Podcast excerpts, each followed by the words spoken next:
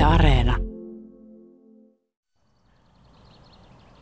Yksinkertaisuudessaan tyylikäs on tuo Jyväskylän vanhan hautausmaan vainajien, sankarivainajien alue ja yksinkertainen, mutta tyylikäs on myös Matti Pullin viimeinen leposia aivan tuossa sankarihautojen takana.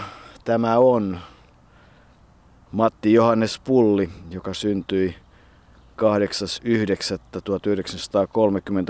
Terijoelta ja 24. syyskuuta 83-vuotiaana Parkinsonin tauti lopulta sitten vei vuonna 2016 maisterin, jonka viimeinen leposia on Jyväskyläläisittäin historian keskipisteessä. Olin juuri sanomassa, että Matti lepää Jyväskylän historian päällä suorastaan, sillä tämä hautausmaa on perustettu 1837 samana vuonna kun Jyväskylä sai kaupunkioikeudet, eli Jyväskylä viettää tänä vuonna 180-vuotisjuhlaa Suomi vasta 100. Heinäkuussa esimerkiksi täällä vanhalla hautausmaalla järjestetään opastettuja kierroksia Suomen ja Jyväskylän syntymäpäivien kunniaksi. Ja täällä todella on paljon historiaa.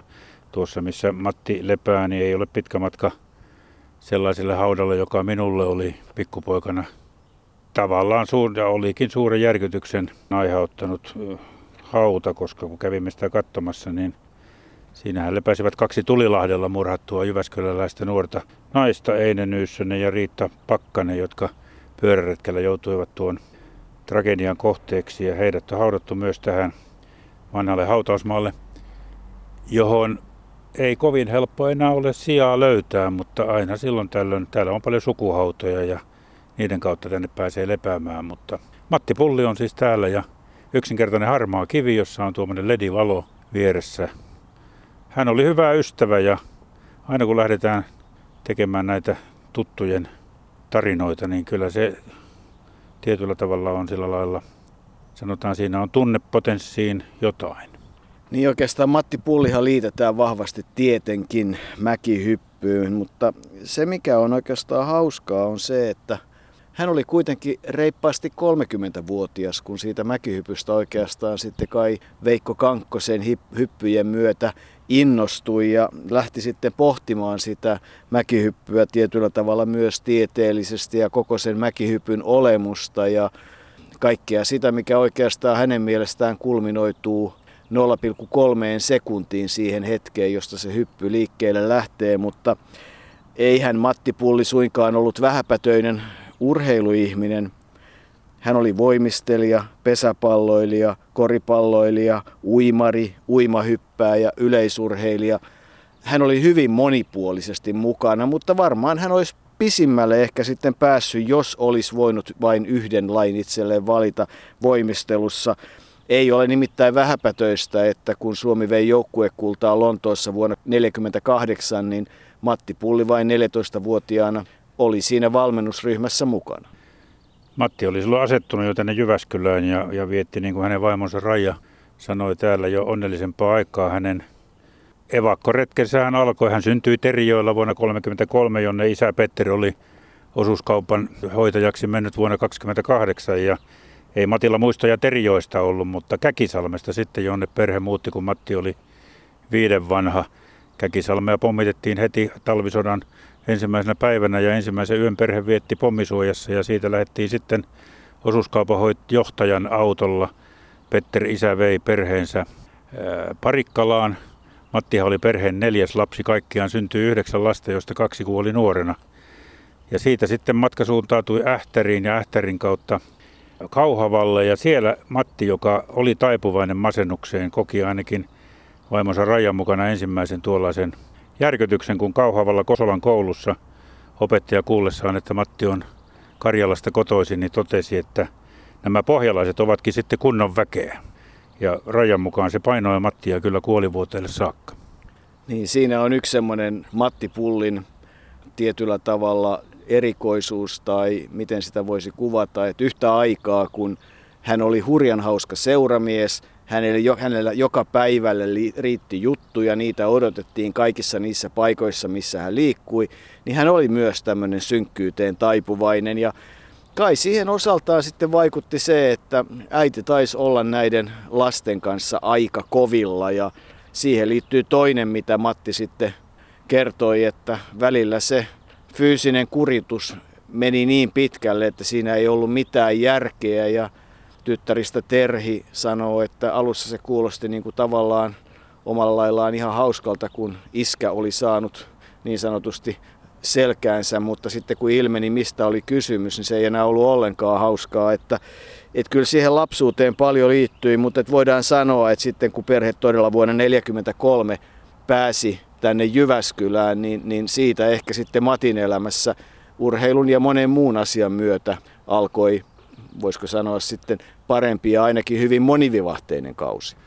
Kyllä joo, ja vuonna 1954 kun hän kirjoitti Lyseosta ylioppilaaksi, niin sitten tuo kausi tavallaan keskeytyi, kun hän lähti Helsinkiin Jumpalle opiskelemaan, tapasi siellä tulevan vaimonsa Rajan ja meni naimisiin ja sitten sitä kierrettiin Hämeenlinnaa ja Iisalmea, tehtiin noita voimisteluopettajan töitä, kunnes päädyttiin tänne Jyväskylään ja Jyväskylään päädyttiin yhden asian takia, joka oli hyvin tärkeä Matille musiikin. Hän oli kova laulumies ja muisti aina sanoa, että hän on esiintynyt noin 400 miljoonan TV-yleisölle. Hän oli Kiinassa kuoron mukana ja siellä he lauloivat sitten televisiossa ja televisioyleisöä kuulemma oli 400 miljoonaa. Matille musiikki oli hyvin tärkeää. Hän, hän oli laulumies, mutta kuitenkin sitten tuo urheilu painoi sen verran enemmän, että ei hän koskaan lähtenyt kehittämään itseään lisää siinä musiikissa, vaan vaan se liikunta oli tärkeää. Ja Keski-Suomen yhteiskouluun sekä Raja että Matti päätyivät tänne Jyväskylän opettajiksi. Kyllä, ja yhtä aikaa olivat Matti niin kauan kuin, tai aina silloin kun ei tehnyt muita töitä, mutta ainakin parikymmentä vuotta olivat yhtä aikaa ja Raija sitä aikaa muistelee. Naimisiin todella mentiin vuonna 1959 ja, ja siihen liittyy sellainen pieni yksityiskohta, jonka Raija on jossain haastattelussa naurahtaen todennut, että kun pappi sitten sanoi, että pitää avittaa myötä ja vastamäissä, niin jos hän olisi tiennyt, että siihen kuuluu myös hyppyrimäet, niin hän ei ehkä olisi siihen leikkiin lähtenyt, kun Matti parhaimmillaan oli 220 päivää reissussa.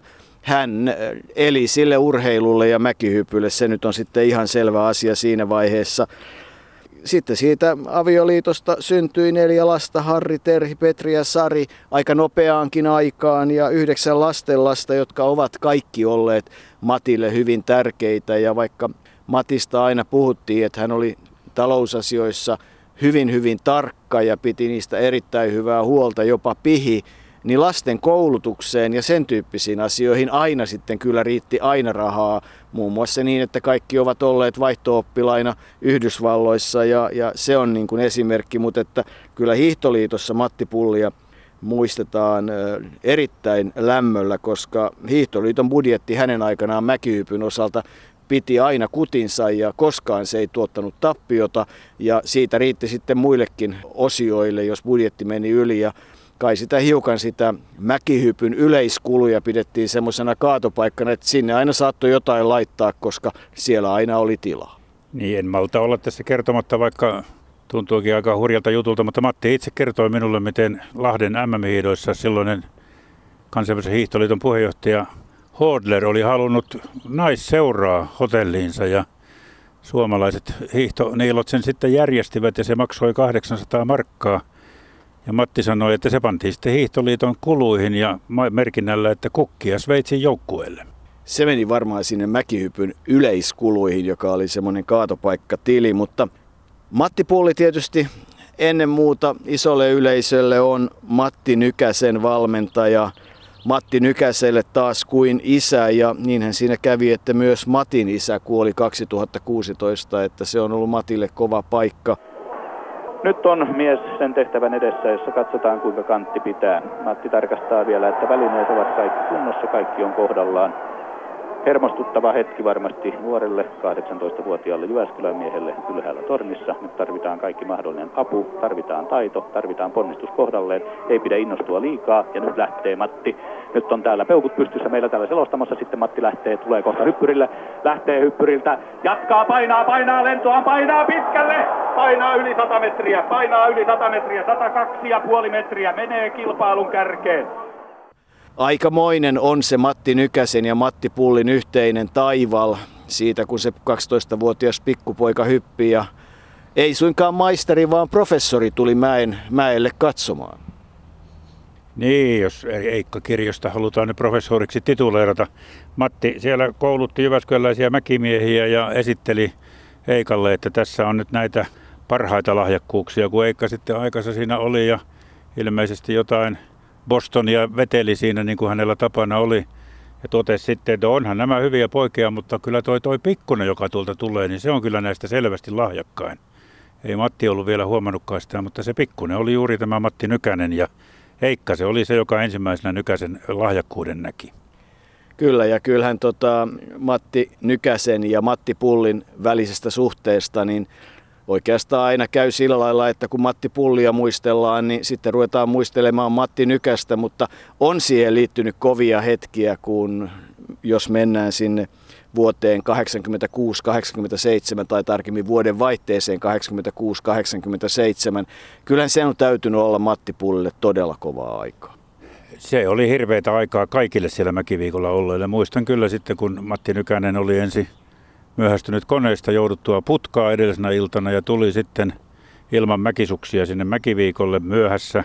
Mukana oli kyllä silloinen vaimo Tiina, ja, ja siellä sitten oltiin, kun maailman, maailman omistajat Tiinan kanssa pyörittiin siellä pitkin, pitkin kaupunkia ja mäkihyppypaikkoja ja haluttiin omat kuljetukset ja kaikki oli sillä vaiheessa ihan mahdotonta ja vaikka Matti Pulli pitkälle ymmärti Nykäsen käyttäytymistä, niin silloin hän ei voinut mitään, vaan Lasse Pirskasen silloisen hiihtoliiton toiminnanjohtajan kanssa he tekivät päätöksen, että Nykänen lähetetään kotiin. Ja sittenhän siinä kävi niin, että Nykäisestä tuli se sankari ja Matti Pullista tuli se roisto ei nykästä olisi saanut sieltä laittaa, vaikka itsekin kyllä näin, että oli tilanne oli täysin mahdoton. Ja se johti siihen, että, että koko sen kevään ja kesänkin niin Terhipulli ja Rajapulli joutuivat ja muutkin lapset kotona vastaamaan puhelimeen ja haukkumaan soittoihin. Isä halusi, Matti itse halusi, että lankapuhelin pidetään aina auki. Ja, ja, ja he sitten vastasivat kaiken yötä. Terhi myöhemmin kertoi, että olihan se hölmöä, mutta aina me puhelimeen vastasimme ja otimme ne haukut vastaan. Onneksi isä oli paljon pois kotoa, niin ei ollut aina siellä haukuttavana. Se oli kova aikaa ja, ja, ja siitä kuitenkin sitten varmasti jäi myös jäljet Matti, Mattiinkin, mutta joka tapauksessa Matti Nykänenhän se ei siitä kurinpalautuksesta kovasti niin kuin ainakaan hyppyyn vaikuttanut, koska seuraavana vuonna hän voitti kolme kultamitalia Kalkarissa. Niin kyllä Matti Nykäsen neljä olympiavoittoa ja kuusi maailmanmestaruutta ja lukuisat muut mitallit on aikamoinen osa, mutta että kyllähän Matti Pullin on täytynyt aika paljon saada aikaan, kun ajatellaan, että hänet valittiin vuoden valmentajaksi jo 82, uudelleen 88. Hän työskenteli pitkään Suomen valmentajien puheenjohtajana ja nyt kun tätä tehdään todella lämpimänä päivänä näin kesän alussa vuonna 2017, niin on käyty kovaa keskustelua valmentajien asemasta ja valmentajien erottamisesta ja muusta. Ja siitä Matti antoi aikanaan kyllä aika tiukkasävyisiä äh, lausuntoja ollessaan valmentajien puheenjohtaja ja pyysi niin kuin ymmärtämään sitä, että mitä eroa on sillä, kun mennään sinne ammattiurheilun puolelle ja ollaan vaikka jääkiekossa ja on, on työsuhteita ja miten sitten tulee kohdella esimerkiksi valmentajia, jotka hyvää hyvyyttään tekee työtä ja niin edelleen, että hän pyysi ihmisiä vakavasti miettimään sitä, että mitä tämmöiseen valmentajien erottamiseen kuuluu, mutta oli miten oli, liikuntakulttuurin ja urheilun ansioristi 90, Pro-urheilun mitali 2007, Hannu Koskivuori mitali 2009 ja liikuntaneuvos hänestä tuli vuonna 2000 aika hyvin sitten Keski-Suomen yhteiskoulusta lähteneelle voimisteluopettajalle. Hän ei koskaan eronnut tuosta voimisteluopettajan virasta, vaan oli virkavapaalla sitten hiihtoliitossakin. Hän oli pidetty opettaja, hän oli hyvä opettaja. Rajan kanssa, kun olivat samassa koulussa, niin siellä jaettiin jumppasali ja sitten toisella puolella huuti rouva ja toisella puolella mies. Molemmilla oli kova ääni. Ja Raja kertoi, että silloin tuli tämä Matin monipuolisuus. Ja välillä Matti halusi, että vaihdetaan. Hän opettaa tytöille palloilua ja Raja opetti pojille rytmiliikuntaa arvaa kumpi, kumpi, piti, kumpi porukka piti enemmän. Kyllä tytöt tykkäsivät sitä Matin tavasta opettaa palloilua ja rytmiliikunta oli pojille siihen aikaan vähän ehkä oudompaa, mutta, mutta sieltä Matti sitten lähti hiihtoliittoon ja, ja tuota, merkittävää oli, että siellä Keski-Suomen yhteiskoulussa, niin siellä syntyy jo osittain se Matin harrastus tuommoiseen kaskuihin ja vitseihin, koska Pekka Luhtanen, professori Pekka Luhtanen, joka on tutkinut paljon jalkapalloa, mutta Matti Pullin kanssa muun muassa myös mäkihyppyä, kertoi, että siellä oli talomies Virtanen ja Matti ja Virtanen vaihtoivat vitsejä kaiken aikaa ja Luhtanenkin oli siinä mukana ja niitä vitsejä keräiltiin. Ja Matti teki tätä koko elämänsä ja hänellä oli kyllä ihan ehtymätön varasto, paitsi että samalla kun hän oli analyyttinen monissa urheiluasioissa, niin hän pystyy myös itse kehittämään kaikenlaisia kaskuja ja tilannekomikkaa.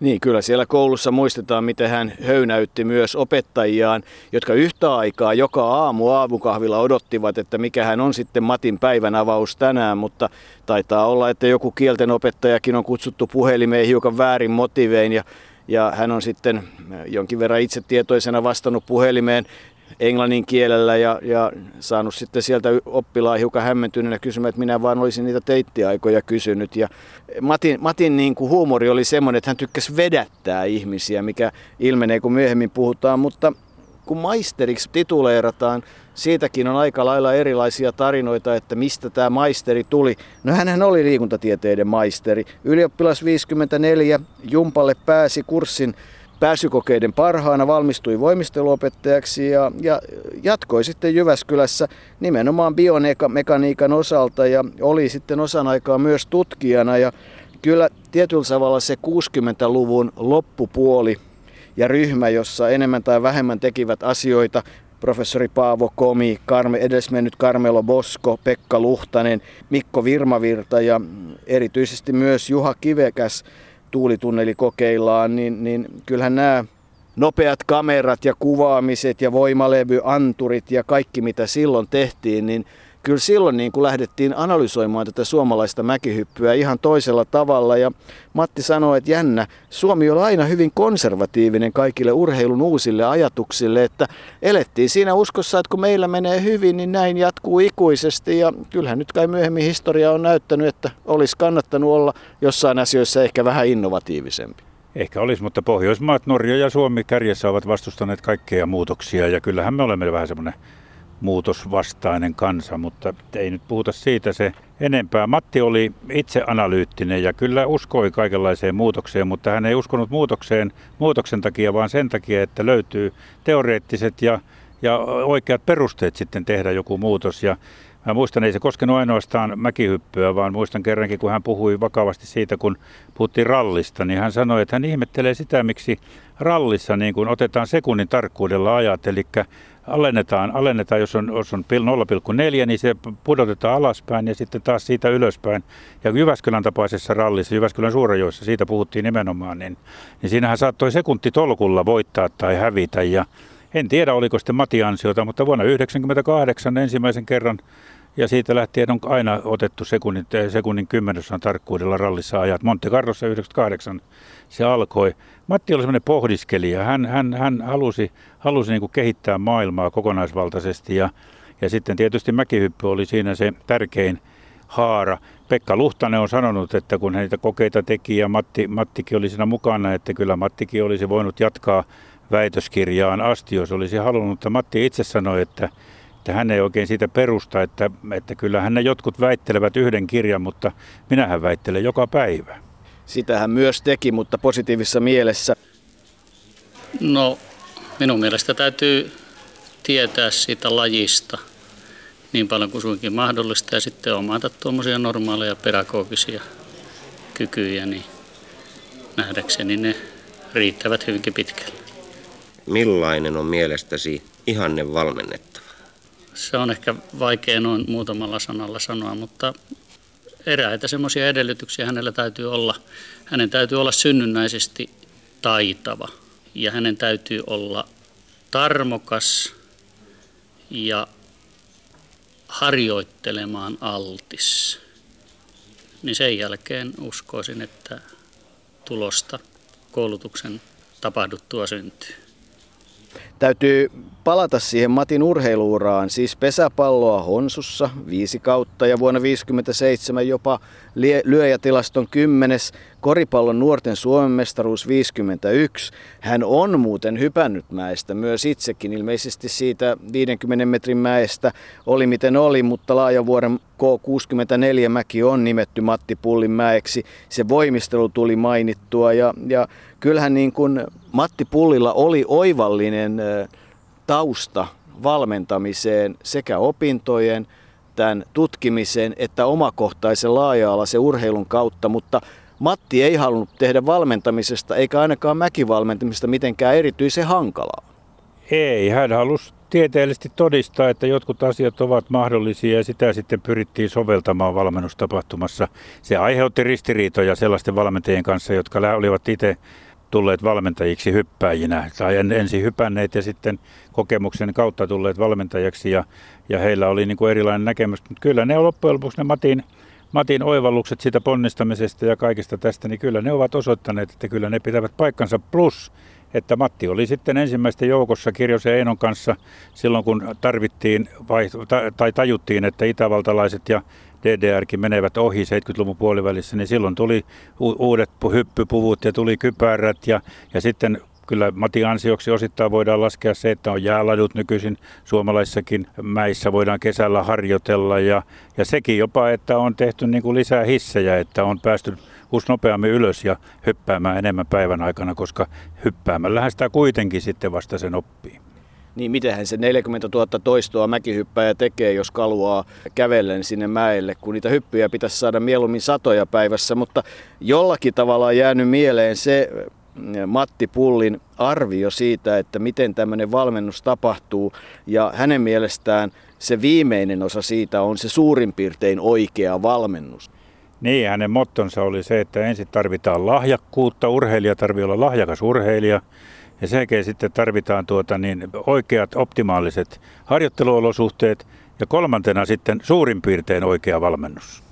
Niin ja sitten hän sanoi vielä lisäksi siihen, että kun siihen liitetään sitten urheilijalta vielä sopiva määrä sitkeyttä ja antaumusta, niin sitten tulee se tilanne. Ja kyllä, jos siihen Matti Nykäseen palataan, niin kyllähän hän siellä mäessä asui ja ja sitten vastaavasti sai, sen, sai niin valtavan rutiinin siihen hetkeen, mitä Matti Pulli joka kerta korotti, että kun ollaan siinä siinä tota, hyppyrin nokalla ja on se kolmen millisekunnin tai 0,3 sekunnin, niin kuin sanotaan, se pieni hetki, jolloin kaiken pitää tapahtua oikein. Et mäkihyppy on niin uskomattoman pienten marginaalien laji, että, että hän sanoi myös, että jos niin kuin kuka tahansa keskitaso hyppää, jos annetaan sinne nokalle kilometri lisää vauhtia ja muuten suurin piirtein osaa hypätä, niin voittaa kilpailun. Ja tänä päivänä on nähty, mitä semmoinen mitätön myötä- tai vastatuuli vaikuttaa. Et heti puhutaan kymmenistä metreistä. Et se on se mäkihypyn yksi semmoinen tämän päivän kirous, mutta kyllähän siinä kehittelyssä ja varusteiden kehittelyssä, jota Matti teki. Hän oli siis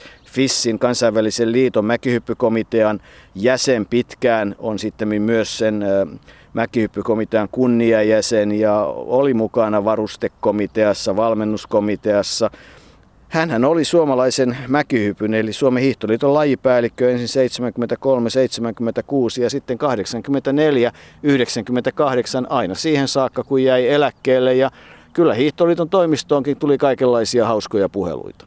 Niin Matti itse kertoi, väitti soittaneensa kerran toimistopäällikkö Liisa Tahvanaiselle ja kysyneensä, että milloin ne olivatkaan, mikä se olikaan se yhdistetyn SM-kilpailu ja aikataulu jolloin Liisa oli sanonut, että enhän minä nyt sitä tässä muista, niin Matin seuraava kysymys oli, että tiedätkö Liisa, minkä värisiä ovat Janiksen papanat? Jolloin sieltä tuli heti vastaus, että nehän ovat ruskeita. No niin, kyllä sinä nuo paskajutut tiedät, mutta jos asiaa kysyy, niin vastausta ei saa. Se oli Matin vastaus. Matille yksi asia Matilta jäi saavuttamatta mäkihypyssä ja se oli tuo, kun hän ei pitänyt arvostelutuomarien merkitystä kovin tärkeänä. Ja hän Fissin mäkikomiteassakin aina sanoi, että ne voitaisiin lopettaa, hypättäisiin vaikka kolme hyppyä ja pitkät hypyt on aina tyylikkäitä. Ja kun se ei lopulta mennyt läpi, niin sitten kerran yhdessä kokouksessa hän oli lähtenyt mukaan tähän omaan, omaan humoristiseen esitystapaansa ja todennut siellä ihan vakavasti kompromissiesityksenä, että että hän aikoo luopua näistä radikaaleista ajatuksista lopettaa arvostelutuomarien toiminta ja olevansa valmis laskemaan niiden määrän kahteen, mutta säännöt muuten pidetään ennallaan. Ja ne, jotka tietävät mäkihypyn, niin tietävät, että aina arvostelutuomarista ylin ja alin pistemäärä lasketaan pois.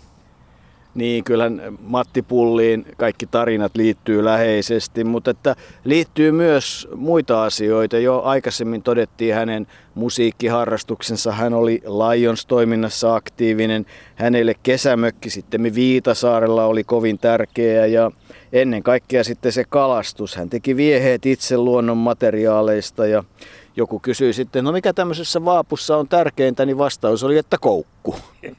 Joo, mutta kyllä siinä oli muukin tärkeää, koska Heikki Kantola, jonka kanssa Matti kävi muun muassa Alaskassa unelma kalamatkalla, niin kertoi, että Matti kylpyammeissa niitä omia vaappujaan testasi ja kyllä hän teki siinäkin tämmöistä tieteellistä työtä ja, ja niitä vaappuja on sitten siellä mökillä vieläkin sata määrin. Hän teki niitä todella paljon ja Kyllä niistä ihan nämä taisivat nämä vaaputehtailijatkin ottaa mallia, koska hyvin niillä kalaa tuli. Kalastus oli se oikeastaan niin kuin Raija sanoi ainoa, mihin Matti uhrasi rahaa tämmöiseen harrastukseen, että muuten hän oli valtava säästeliäs lapsille kyllä koulutukset tuli ja kaikki muut, mutta muuten jos jotain pientä tarvittiin, niin Raijalta melkein joutuivat lapset rahaa pyytämään, mutta sitten kun Matin lähtö lähestyi, niin sitten Rajan kanssa sovittiin, että lapsille annetaan oli mistä antaa. Matti oli säästänyt.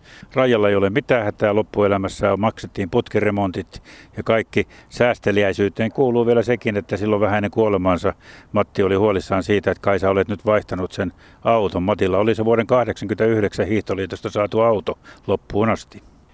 Niin, oikein hyvää teki, kun Rajan kanssa sai keskustella ja, ja kun hän sanoi sitä, että, että, että mikäs hänellä nyt sitten tässä on elellessä, kun, kun tota, ei ole niin kuin mistään pulaa, että, että nythän se tuntuu hyvältä se, että Matti oli tarkka rahoistaan, mutta sen hänen taustoistaan ymmärtää kyllä oikein hyvin.